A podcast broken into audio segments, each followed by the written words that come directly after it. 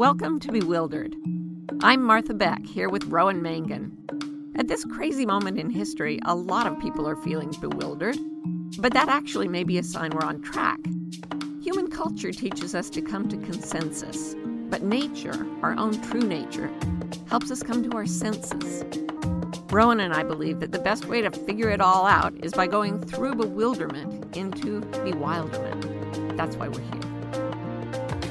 So, Marty, I think there's a pretty good chance that our listeners are out there going, oh, wow, I have a lot of cultural messages in my head and it's not that easy to access the voice of my true nature. Yes. And I don't know, they might be thinking, is there anything else that I could do other than listening to this podcast to help me learn to listen to my heart? Well, I had this question. Even as a young child, I would say, I am not happy. And people would say, well, it's all in your head. And I'd be like, I know, get it out of my head. But nobody could really help me do that. And so in my 20s, I sort of made up a system to help me detach from cultural messages and connect with my true nature. And it ended up being my career as a life coach and then training people to do the same thing. And I think that, you know, it's just like people who feel the urge to heal themselves, help others heal and heal the world, that this term life coach sort of slots into that in our culture. And people take the training to hang out a shingle and become life coaches. People take the training because it's like getting life coaching, you know, and people also take the training just to learn to access their own true nature. Yeah. It was originally just a access your own true nature course. But when you've mastered that, you really want to share it with other people, and people want to be shared with, and they will pay you money. So if that's the way you want to go, that's why it ended up being life coach training. But it's actually Wayfinder, which is different. It's about finding your way by connecting with your true nature and steering your own course. So if people are interested, you can Google Wayfinder Life Coach Training or go to marthabeck.com and you will find your way. Yes, you will. Hi there, I'm Martha Beck. And I'm Rowan Mangan. This is episode 6 of Bewildered, the podcast for people trying to figure it out. I try to figure it out every day of my life. Martha figured it out over snacks last night. That's true. After about my 30th or 40th snack, I figured out that the way to know when you've eaten enough is that you perceive a blinding flash and then everything goes black. And that is... What else do you need to know? Nothing. No, you really came to the end of the puzzle. What have you been trying to figure out of late, Marty? Oh, Rowie, I have been trying to figure out why I talk the way hippopotamuses do defecate. Is it hippopotami? It's hippopotami. I don't know. And I also don't much mind. I think everyone's with us. I think they know what animal I'm talking about. I think they do. The infamous river horse of Africa. Bites people in twain. So you're saying that you talk the way... it's happening. It's already happening. This is how my mind works. Okay, this is how my mind works. The way hippos poo, and I know I talk about animal poo a lot on this show, and that's, again, another problem I need to take up with some kind of medical professional. But the way they poop is, first of all, voluminously, and then they stand and they have these tough little tails, and they flicker them while they poop, and it spreads the poop far and wide, like far and wide. I'm talking 10 to 20 feet of just dung everywhere. So if you give me something to think or talk about, like what do we do for our podcast?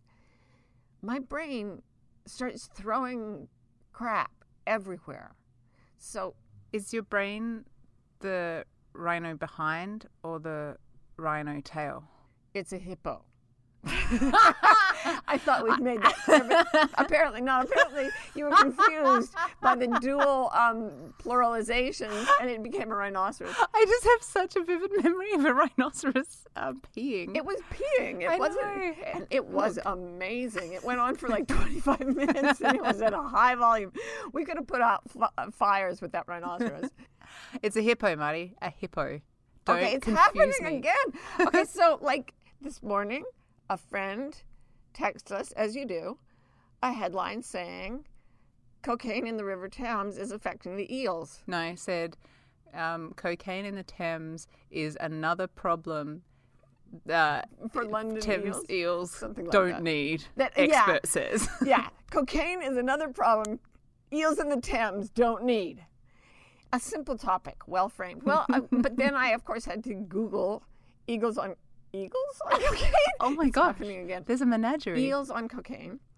And what came up was a video that, of course, I don't have the patience to watch because what I'm talking about here is having a brain with severe ADD. And that's the truth. But I just sort of slid the bar through the video and it came to rest on a picture of an eel with the large, flashing words, sex mucus. It's true. I can attest to this. So immediately, you know, I don't even text back about eels in the Thames. It's just all eel sex mucus at that point. I actually have to make a little amendment here because there was no eel in the picture. What you literally sent was a screenshot from YouTube with an entirely pink background and then the rest of the screen taken up with the gigantic words sex mucus and nothing else. That's what got sent. Apparently it does, though, affect the eels in the Thames. But you see, this is the thing. All of a sudden now the whole topic is sex mucus. And I set out with a sober agenda to talk seriously about another problem eels in the Thames do not need. I mean, how much trouble is it to live in the Thames without drug dealers threatening your children, right? Absolutely. It's cocaine is a problem they don't need.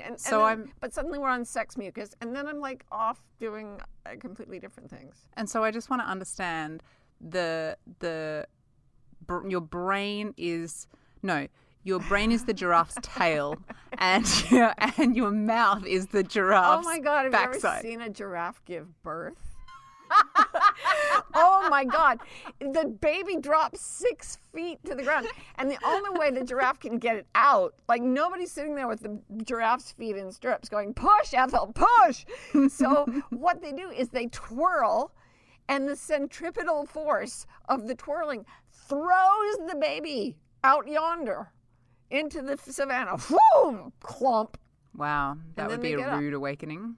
Yeah, that would be. Yeah. So this is the problem I'm starting to figure like, out.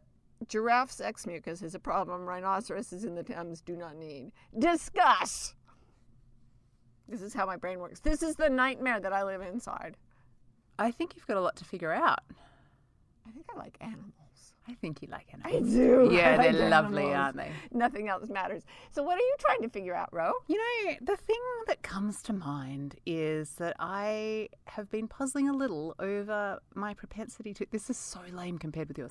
My propensity to want to watch something on TV and then spend all my TV time browsing and looking at things but never being able to settle on something to watch, even though really, as we all know, we live in the golden age of television. But do we?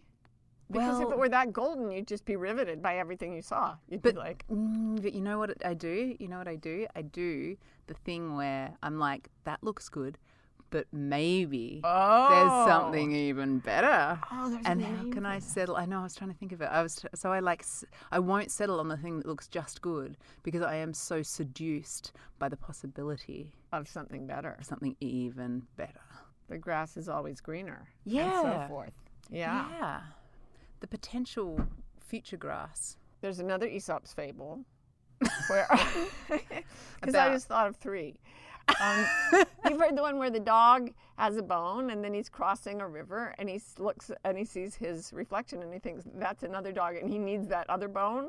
So he attacks the other dog, opens his mouth, and the bone falls in the river and drifts away. That's a very sad story. I think that's a lot like you watching television. Yeah, and I usually have a bone with me. So definitely clenched really in your jaws, foaming at the mouth like a hydrophobic poodle. Wow. There's a lot to unpack in that last statement. Staring at its own image in a river. God, there's a country western song in that. But the poodle's defecation is your brain. Yes. And the tail of the poodle is whipping back and forth so it throws a baby giraffe 6 feet. We've done it. Poodle. We've actually resolved the whole topic. Oh, thank God we figured it out. And what a blessing it is that we're doing this podcast to help other people figure it out the way we always do. Dear listeners, I hope this has cleared everything up for you. That should do it. Okay, what is our actual issue for the week?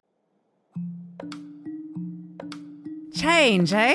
It sure does keep happening. I feel like there's something that you, Martha Beck, have created that will help us understand how change affects us and how to manage it. Oh, by coincidence, now that you mention it, I have. It's called The Change Cycle. It's about 4 aspects of the whole process of change. And we've put the information together in one handy place so that the people can refer to it when they're going through change.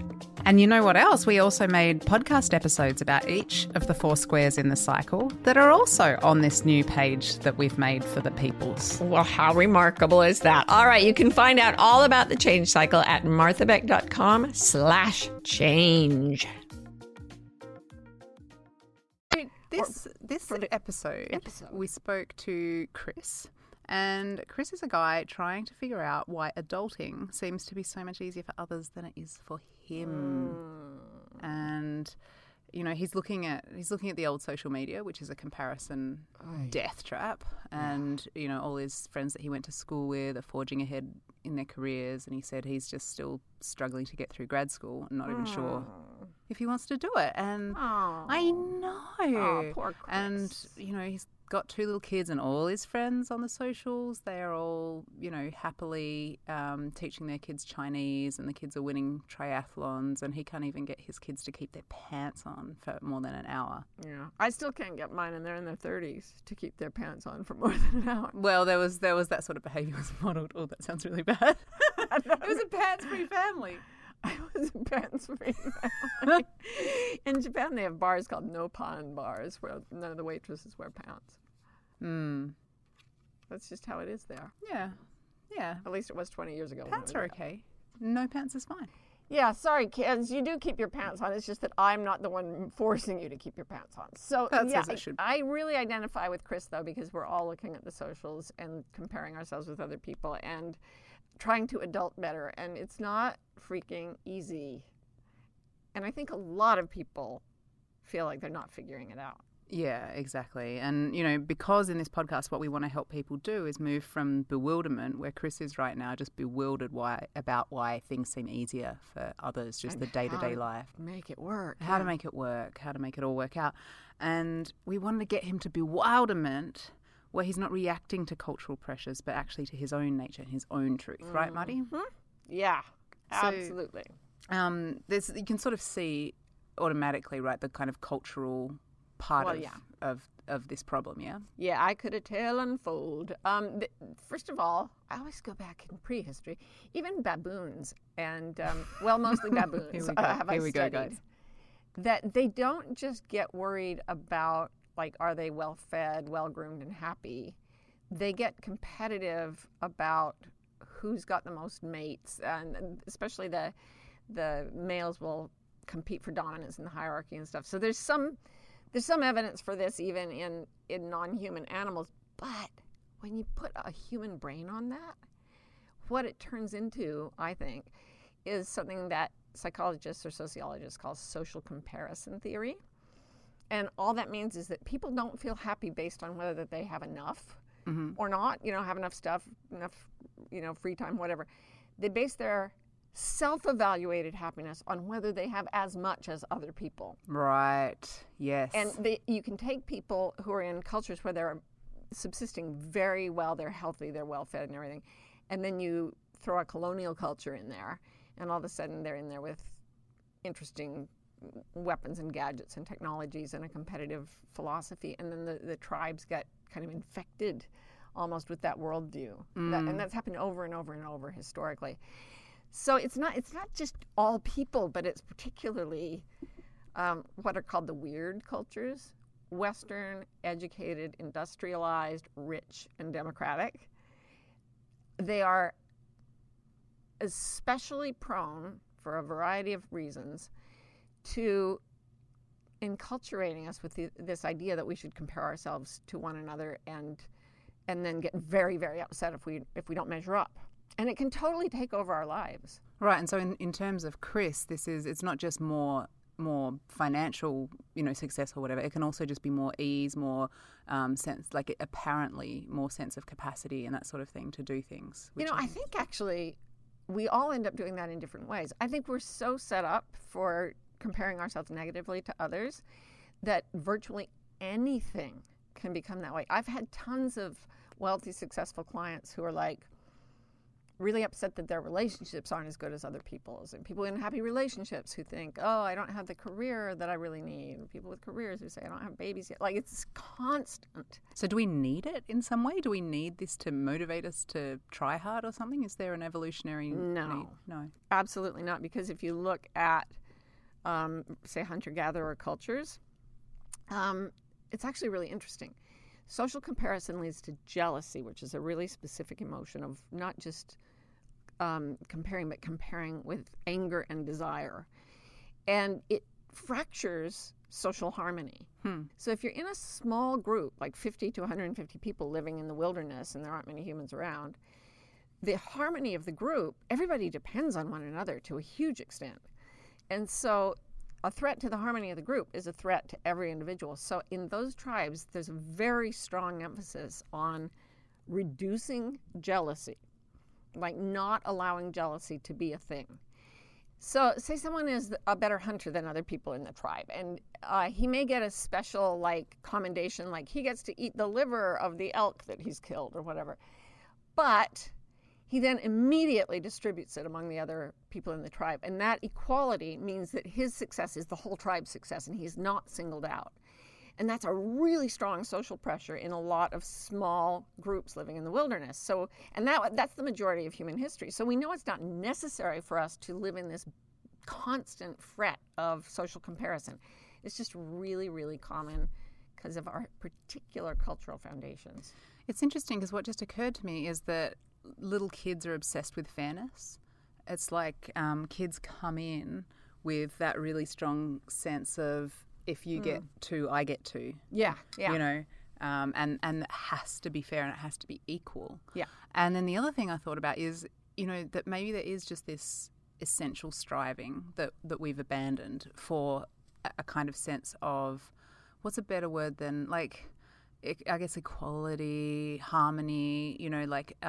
fairness is another word for it. Yeah, like just for people to kind of have similar opportunities, I guess, and that sort of thing. Yeah, it's kind of a shift between... Well, it's a shift between focus on the group as the organism and focus on the individual as an organism. So when we became this weird type of society that you were talking about before, Western educated and all of that... Yeah. Something slipped in there that gave us this particular psychology. Well, and here's what it was. There were a bunch of educated, land-owning, Caucasian upper-class people in Europe, like in England, who decided to define equality. And they wanted to get out from under the monarchs and the pressures of the papal system and all that. So what they did was they said... We hold these truths to be self-evident that all men are created equal. That wasn't Thomas Jefferson writing. That was John Locke writing in England or Scotland before, in the 1700s, I think, or maybe even the 1600s. Oi, fact check. Anyway, it was John Locke. And so these guys got together, and they were fueled largely by coffee. A lot of people put the entire development of Western educated standardized thinking down to the importation of coffee from the New World, because all these smart, sort of noble rich, the idle rich would get together. Suddenly had energy. Yeah, exactly. They would get together. They'd been kind of draped over things elaborately to have their portraits painted for a few hundred years, and then they were like, oh, Edgar, get up and kill something for me. And then suddenly they said, after this delightful beverage, I feel good. Let's have a chat. Yes. And they decided that they were the standard of everybody having to be equal, but only people in their class. So when you got Thomas Jefferson borrowing that from John Locke and putting it into the American Declaration of Independence, it was because he and the people in his class, gender, race, and everything else had learned to take that as a really good description of how life should be fair. It should be evenly distributed among people like them. The problem Fascinating. You can see how they were not doing the work like care of the old, the sick, and the young, growing the food, preparing food, all the stuff that slaves and women were doing, mainly slaves at that time, slaves, servants, and women.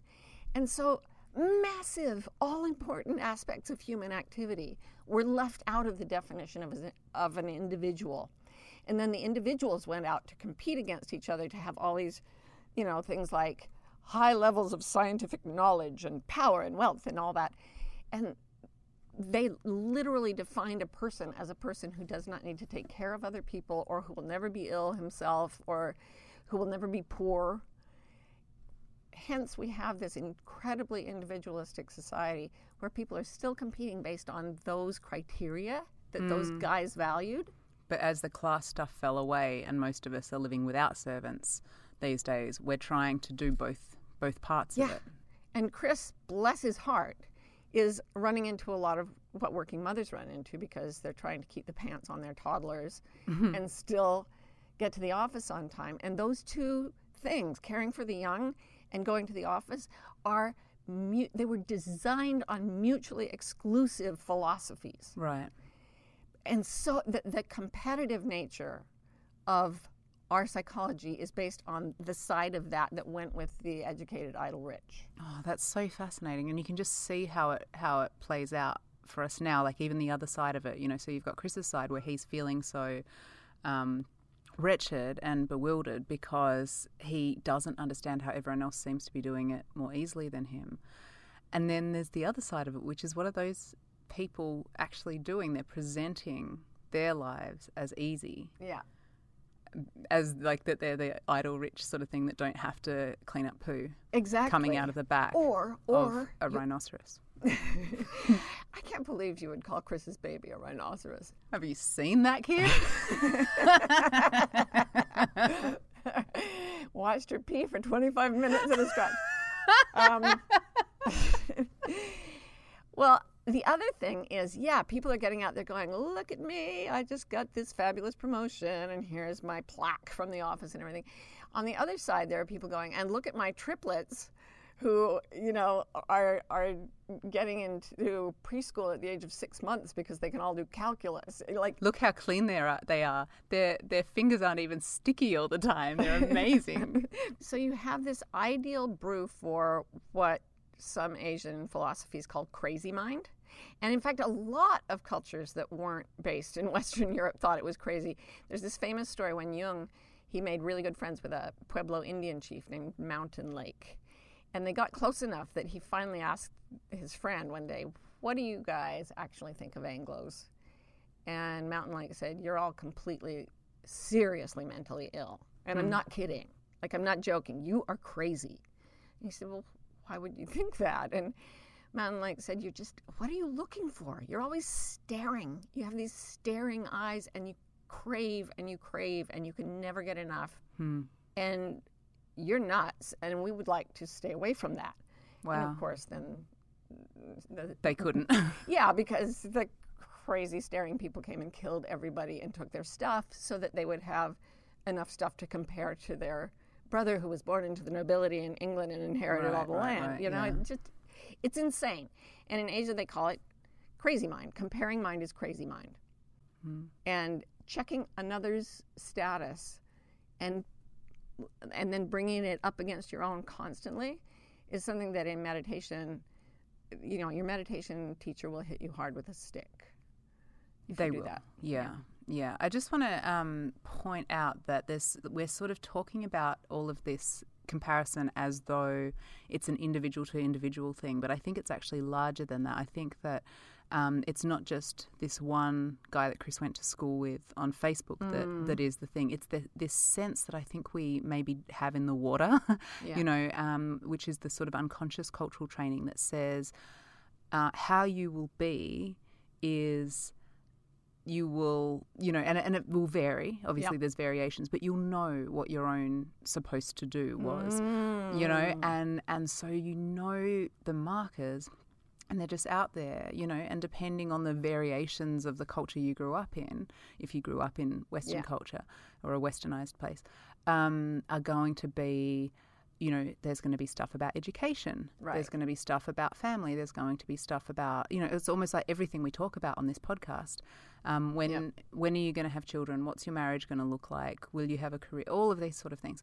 And so I think while on the one hand we experience those comparisons really strongly when we're like social media is just such a killer for this, as everyone knows. But what we're actually reacting to is a symbol of this sense of rules that we already have internalized. Yeah. Do you agree? I do. And that particular like flavor of that we're looking at right now is because they're all insane and they all make us strive to do things that probably aren't going to cause us a really innate sense of happiness. But what we're really looking at here is that it also makes you nuts because you feel like somehow someone else has offended you or you have fallen short compared to them. And it actually destroys compassion, empathy, relationship, social ease with other people. And even with yourself, right? So it just made me think, I remember years ago now getting a call quite late at night from a friend who had had a few drinks at this point and was telling me that she was telling me all this stuff that was a problem in her relationship. You know, he doesn't let me do this. He gets angry when I do this, you know, It was pretty confronting stuff because I knew the person involved. And I was like, wow. And then she said, but Ro, I will not be single when I turn 30. Okay. The sort of tacit message being, yes, I'm really unhappy in my relationship and I have an idea about the cultural expectation that it means something about me if I'm not in a long-term relationship at this random date, you know. And what it's triggering is that uniquely human or perhaps also canine facility for shame. Mm. And people will literally murder out of to keep their images from looking tarnished. There was a guy, that's a bit off the point, but this guy, famous case in American TV where he had a secret admirer and it was revealed the secret admirer was a gay man. And he went over and murdered the other guy so that he wouldn't be seen as gay.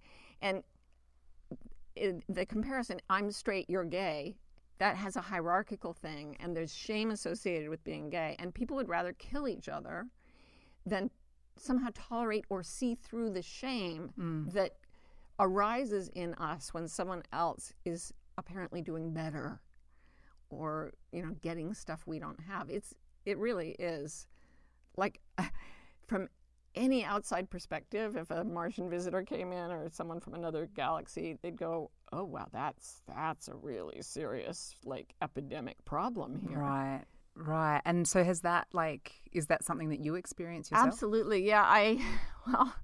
Hello, the lovely peoples. This is Martha, inviting you to a free masterclass that I have made called 5 Paths to Your Purpose. Probably the most common question I get from people is, how do I find my purpose? Why don't I feel that I'm on purpose?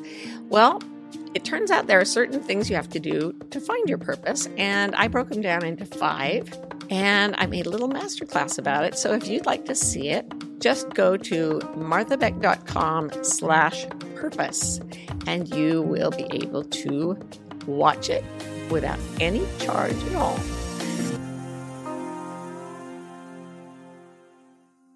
You know, I was thinking of 2 things. One is the fact that, I have been writing this book, which I've, how long has it been since I published my last one? It's been like 4 years, and I worked forever even on the proposal, and I had a friend who was also working on a book that she'd started, and then she wrote her novel, which was over 600 pages long, and it became a huge bestseller, and I was working on my chapter, and I was like, it's okay, she writes much faster, it's all right.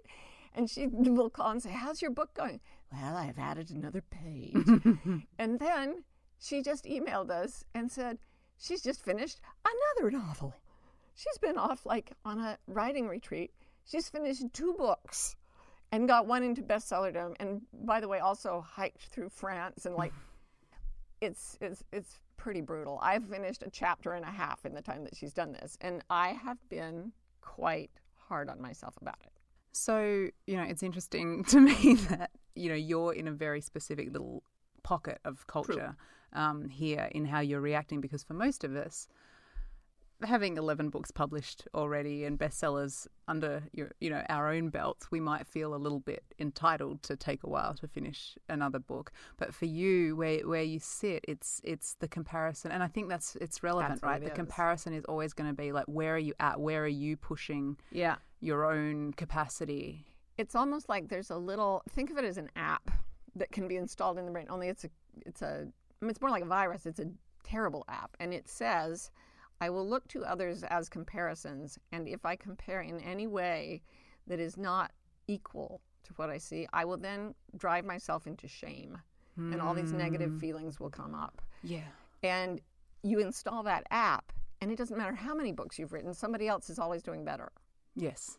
You know, and that very friend probably has places where she looks and says, oh, I didn't do what that person did. You know, we all do that. So, to kind of summarize what we've been talking about, we were trying to show how consensus reality is this difficult thing and gets in the way of our true nature, and that we need to come back to our senses. So for Chris, you know, the consensus that he feels as pressure is that if you're not at least as good as others, in this case, adulting, this new internet word, then there's something wrong, and you need to be as competent as others and successful as others, as happy as others seem to be. And But it really is, as we can see by comparing cultures, it's an app that we've installed in our weird cultures, and it's making us all look at Instagram and Facebook and think that we're not doing well enough.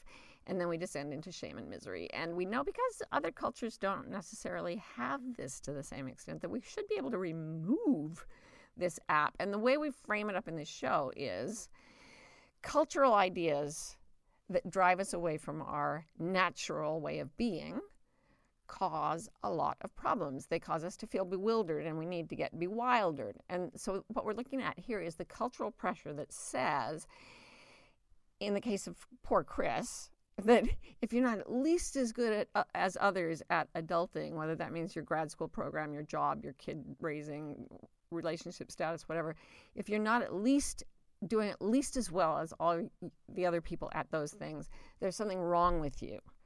And you're not as competent, you should be happier, you should be all these things. And we all live, I think, in some degree of misery over this. I do. I look at social media and I go, these people are fabulous, and they're traveling and dancing together, and I haven't gotten out of my pajamas for 6 weeks.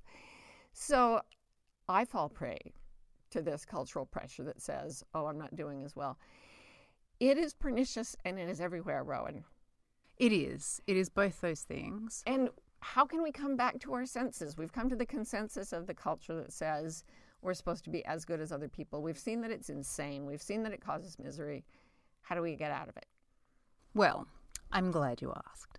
I have this belief that when we're in this particular mindset, when we're running this app, what we're doing is taking our reference point out of ourselves and into the thing that we're comparing with. And so it becomes, you know, he has, she can, you know, and not... And we lose our own perspective. Like, we only exist as the thing that isn't as good as that. Mm-hmm. So in order to come to our senses, we need to bring that reference point back inside ourselves. So if we're shining the spotlight on the other person and feeling like we're small and in the dark and not as good, we need to bring that spotlight back to ourselves. So that's my thing, and I want to try this out on you guys. Good, because you were starting to walk me through an exercise, and it was working, and I thought, save it for the folks. Let's hear this. All right, well, let's give it a go. First of all, it shouldn't be too difficult to just think of a time where you have felt that. You know, maybe someone's boasting about their trilingual toddler, or whatever it is. It doesn't have to be a parenting thing. But a moment where someone's life seems to be going really well and you feel yourself lacking in comparison. And I want you to like really visualize that scene and see everything that you can in there.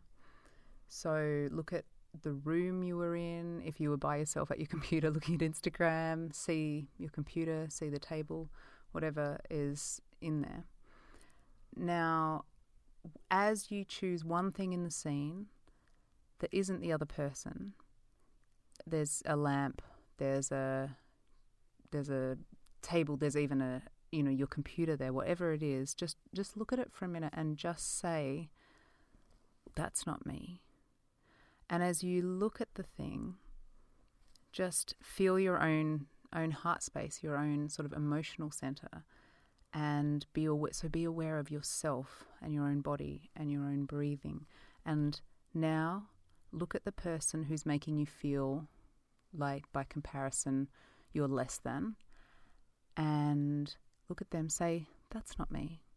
And again, feel yourself. Don't touch yourself up, but just feel into your own heart space, your own breathing and your own perspective. Realize that you're looking out from your eyes and the other person is smaller and your heart is where you need to be living.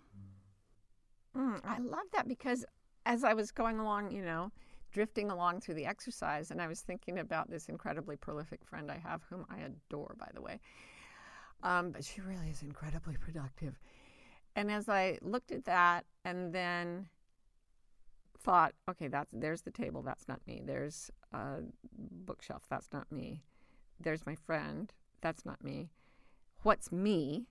I immediately realized that there's this whole range of experiences that I value highly that have been in the place of writing as prolifically. Like, I spend a lot more time in art. We spend a tremendous amount of time just communing as a family. Yeah, we do. We like each other. Oh my God. It's like we have morning communion. We have evening communion. We have evening communion is closely followed by evening TV time with Adam, which is followed by us browsing channels and trying to find something we like. God, I wouldn't give that up for a million. And it's not better than my friend in any way, but it's like, oh, I can live with that choice. I absolutely can live with that choice. Your heart wants the experience of the life that you live, not the life that your friend lives. And her heart wants that experience. And you're an interesting too, because you're actually in that not particularly defined by culture in these two ways of living. Yeah. And so the contrast is really clear. And it really is going from consensus to our senses, because the concept of how much did you do, how many pages, how many words, how many contracts, whatever, it's so in my head. And when I think, here I am among objects and this isn't me, it's like an animal. I drop out of the conceptual frame of mind and I'm feeling objects and I'm seeing colors, and then the sensation of my own experience is like, oh, I remember the warmth of just spending time in my pajamas with my family, and yeah, I would choose that. So I'm back in my senses and I can love my friend's productivity without getting jealous and anxious and all of that stuff. Yeah, and it's interesting that we don't really experience this as a particularly language bound thing, but so much of it can be addressed by moving out of language. Yeah, in that one. Yeah, because you can't hold conceptual comparisons without language. And to some extent, the things that we've formulated around story, because we can also, the way you select your Instagram posts is a composition based on concepts in the mind. So it follows a story. And animals don't have as much storytelling capacity as we do. So they're much more likely to drop a story and go back to their individual senses.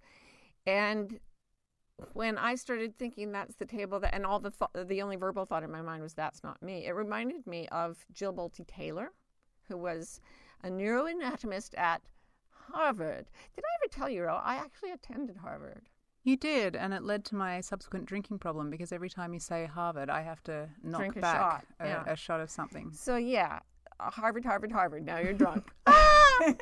Anyway, I know the atmosphere there. I mean, she was in the med school, I think, and there was a joke when I was there, how many pre-meds does it take to screw in a light bulb?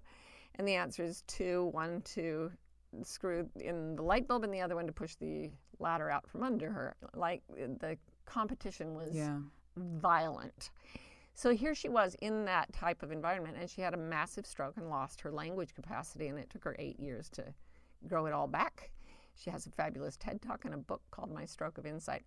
But the most important thing for this discussion was that the moment she was free from language and just present as a sensing, emotional and physical being, she couldn't remember who was a professor and who was a homeless person, but she knew who was kind and who was not. Mm. She didn't know what the word mother meant, but she knew that her mother's energy was safe and the, you know, another person who came in the room wasn't safe. From a very animal perspective, very sophisticated, very intelligent still, but not language-based. Yeah, and you think about that, you think about the word mother and that, how loaded that word is. Yikes. With prescribed expectations. If it's not one thing, it's your mother. Right, and yet without that concept, there can be this woman that it's you have. It's just a woman. This, yeah. No baggage. And she said, I built back my brain after being, she was 37 when she had her stroke. She said, imagine having my brain come back online minus 37 years of all that baggage. Wow. So she took out the app, and I hope we can do it without having to endure what she went through. But I think just your exercise can help you just reground in the body, reground in the senses. And we always get to this because that's always, we have a very cerebral culture, and to get out of purely conceptual thinking and into the experience of joy and deliciousness and the happiness of the moment, not sort of the image you display in the world, the story you spin of your own fabulous success. To come home to that is everything, everything. So for Chris, you know, what I would say is stop thinking in words. And that's not all, you know, that's not where I thought we'd go with this. Or perhaps like in those moments when he's feeling, because stop thinking in words, this guy's in grad school. So, right. But like maybe when we experience that emotion, that shame and that sense of. Yeah, that would be, so it's a good time. If you feel the shame, you may be able to drop out of it. Or maybe it's too intense and the app has got you at that point. Oh, so true. Maybe like a daily centering practice of going someplace where you're either with your loved ones, where the relationship is purely based on what you love to do, or you're by yourself, or you're in nature, or whatever, and saying, what do I enjoy? What do I want? And it may be, and I've known people who live very, very, very simply, and I would think, like when I was life coaching way back when, I need to make them wealthier and more successful. And then I would use the exercises and the tools that we use in the program, and I'd realize they were actually living exactly what they wanted. And that, to me, that's what we should see as admirable. Yeah. Have you chosen what is going to give you the richest life your own heart, body, soul can possibly experience? And just get ready for it to not look like your school friends' photos on Facebook. Yeah, and if you're suffering, value the suffering. You know, there are all kinds of things like wisdom that can come out of times when you're not totally happy. So don't use I am totally happy in my life as another point of comparison. Just say I am moving toward those things that are naturally appealing to me. And there are ups and downs in every life, but I've plotted my course and I stand by that choice. I don't have to feel shame about that choice. Perfect. So as we come to the end of this episode, I do want to reveal the big secret about this topic, which is those people are struggling too. There it is. Who would have thought? We don't photograph our struggles. No, we don't. Oh, maybe I should start doing that. I'd be better than anyone else at photographing my struggles. So everybody's struggling with the cultural app, and nobody is probably in complete mastery of it, but we can all let go just a little bit. Today. Wonderful. And with that, thank you so much for listening. We will see you next time. And in the meantime, stay wild! Are you enjoying these shenanigans? We can notify you when a new Bewildered episode comes out. Just text the word WILD to 570 873 0144. You can also follow Martha on the socials for all kinds of ways to improve your life. On Instagram, she's The Martha Beck. On Facebook, The Martha Beck. Or on Twitter, plain old Martha Beck. Her website is marthabeck.com. You can also follow me, Rowan Mangan, for all kinds of stuff on the writing life, wordsmithing, and honestly general nonsense. My website is rowanmangan.com. Find me on Insta, Rowan_Mangan. On Facebook, I'm Rowan Mangan Writer. And on Twitter, I'm Rowan Mangan. Thanks for joining us. We'll see you next time.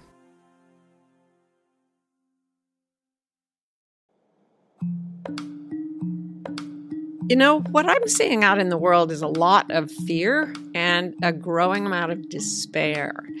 Maybe you're feeling that way too, because the ways our culture has taught us to navigate the world, to navigate our lives, they are failing us.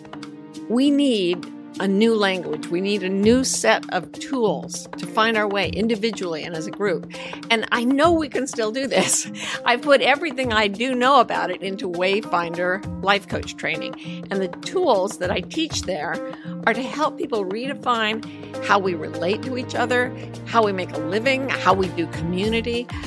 We can only change the world for the better if we redefine how we think. And the world needs Wayfinders now more than ever. So please go to marthabeck.com and you'll find your way.